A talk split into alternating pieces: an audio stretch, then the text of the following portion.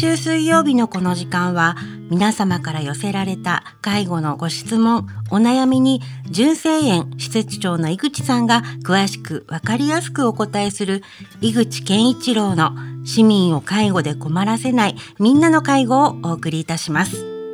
私は番組アシスタントの FM 小田原小山由香子と申します。井口さん、今週もよろしくお願いいたします。はい、よろしくお願いします。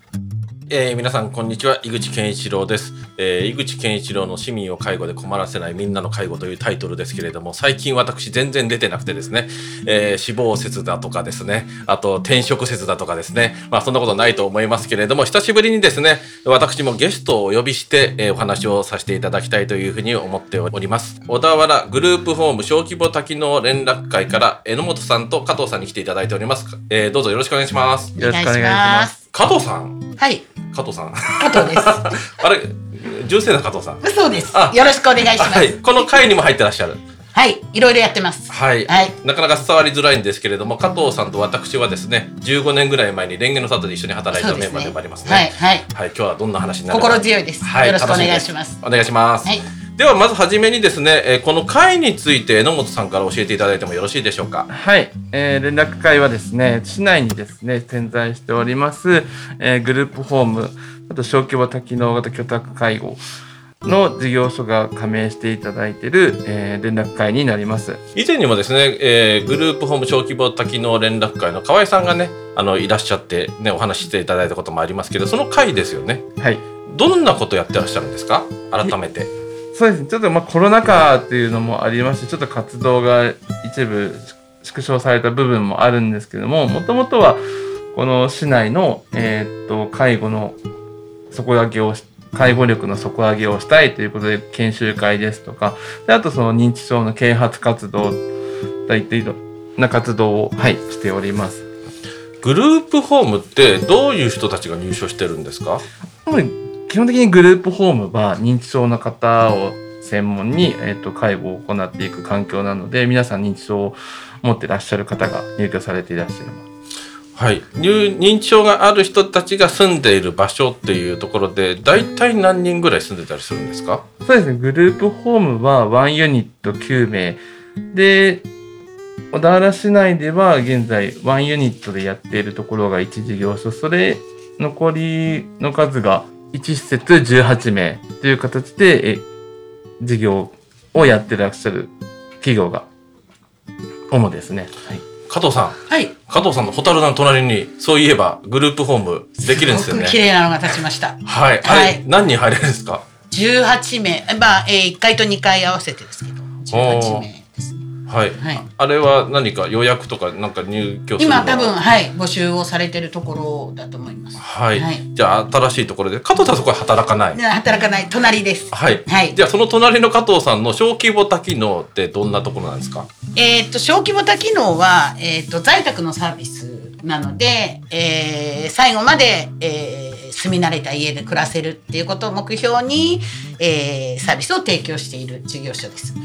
はい。ということは、はい、え日中行けるところ？えっ、と、訪問と、それからデイサービスと、ショートと、えー、3つ合わせたことを、その事業所、一つの事業所で行っていて、それで、えー、介護度も、よえー、養子園の方から、えー、要介護後の方まで、みんないらっしゃって、で、その登録制なんですね。29名の登録制で、その登録制の中で、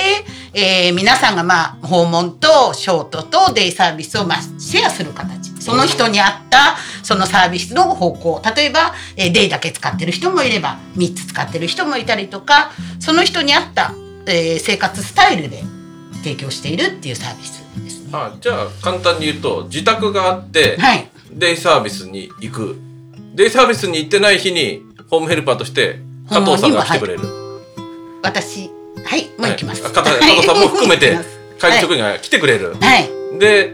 デイサービスで、そのまま泊まりたいなと思ったら泊まれちゃう。泊まれる。はい。あ、そんなところですかね。はい、で、やっぱり一つ特徴としては、小規模多機能はケアマネさんがそこについて、はい、はい、各事業所に一人いるのでね。うん、なので、えー、いろんな情報が入りやすいとか、うん、あと、状態の確認が、えー、迅速にできるとか。そういう意味では、えー、それも特徴かなとはいじゃあ29人でねあの顔見知りの職員さんたちで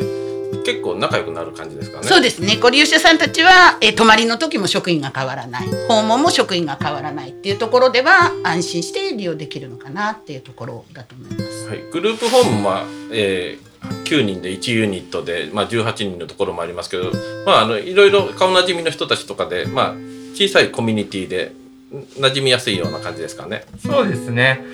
で、施設の中でも、まあ、2ユニットあるんですけども、まあ、その事業所内でのユニット間の交流がある事業者さんももちろんありますし、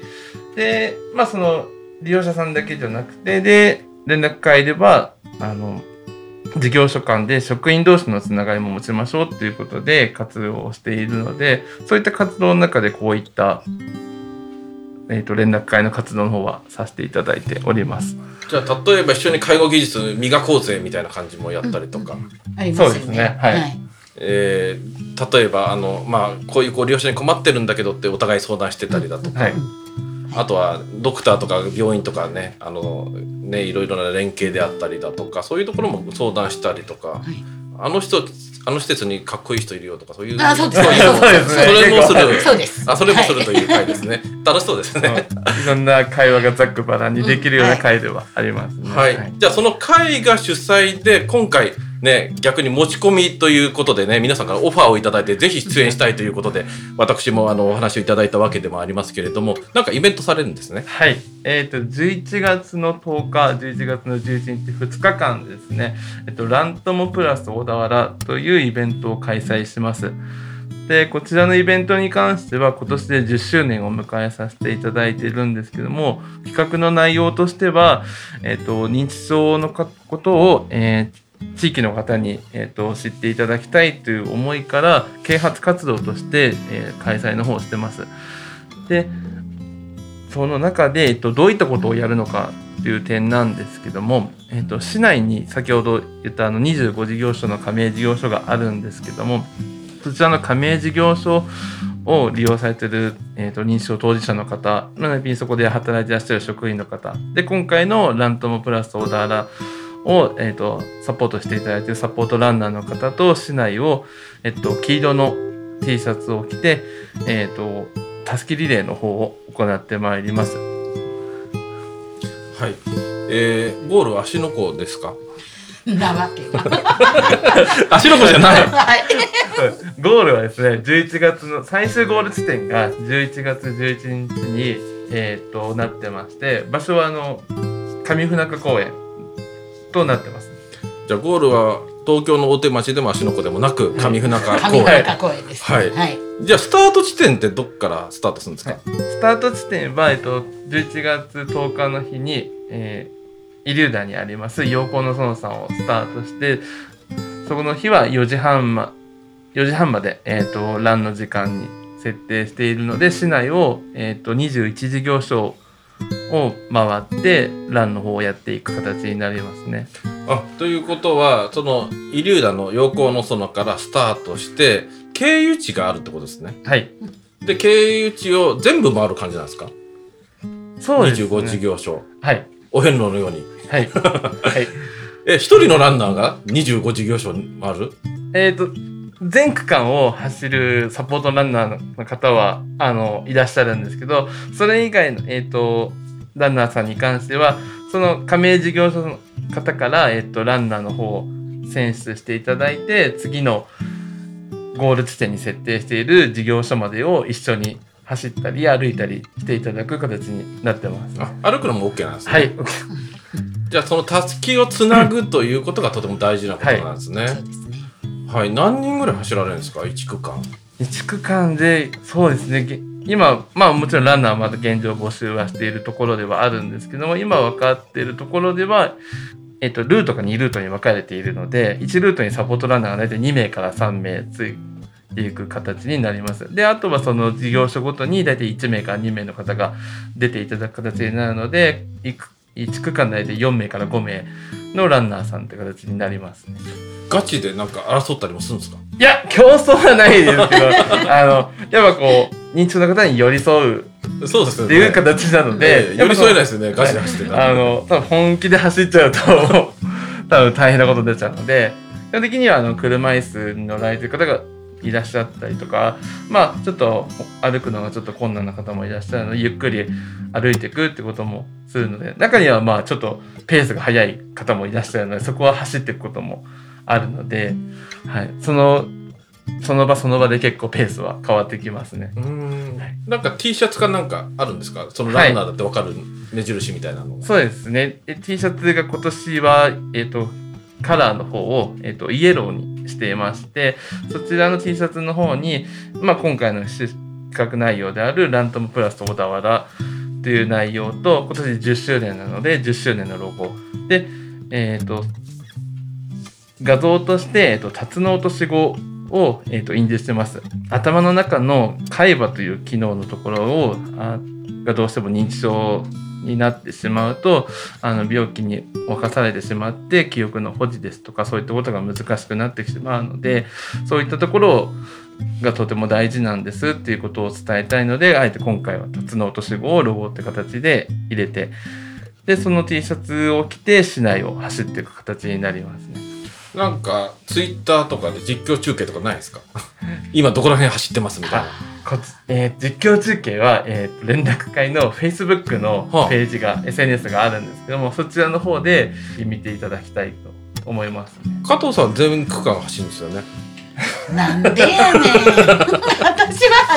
私はえー、と車運転します。あ車運転そですの機材ねあの途中であれしたりとかそういう時に先先にその車で着いてもう着きますよって言ったりとかするために私は車を運転して走らないです。あ走らないですはい走らない。あ後ろからなんかスピーカー流してね。どんな車どんなどんな車？監督として「よしもうちょっとだ!」とか言って「いいペースだぞ!」とか言ったりする係ではない。ないです。ねちゃんと車はいはい。きちんと安全運転してます。はい。毎年どうですかね？あのラントも参加されたご利用者の方だとか職員さんとか達成感とかすごいあるんですかね、そうですね。やっぱこう、やってる時は無我夢中でやってるとこはあるんですけど、やっぱゴールを迎えると、あの、やりきった、で、すこあの、少しでもいろんな人に見ていただけたっていう達成感はいつも持たせていただいてますね。小田原の一般市民はこのラントムにどうやってあの貢献というか参加すればいいんですか？そうですね。えーっと、まあ、僕らが市内をその走ってる姿を見ていただきにちょっと手を振っていただいて、あの、声をかけていただいたりとか、僕らの方からもチラシを配ったり、あの、挨拶させていただいたりするので、それにこう、お返事をいただければなと思うので、それで応援をいただければ僕らは頑張って走ってまいりますので、ぜひよろしくお願いします。Facebook にもコメントとかもいいかもしれないですよねはい。はい、えー本日はですねおお二人に来ていただきました。来週もラントムについてお話を聞きたいと思います。どうぞよろしくお願いします。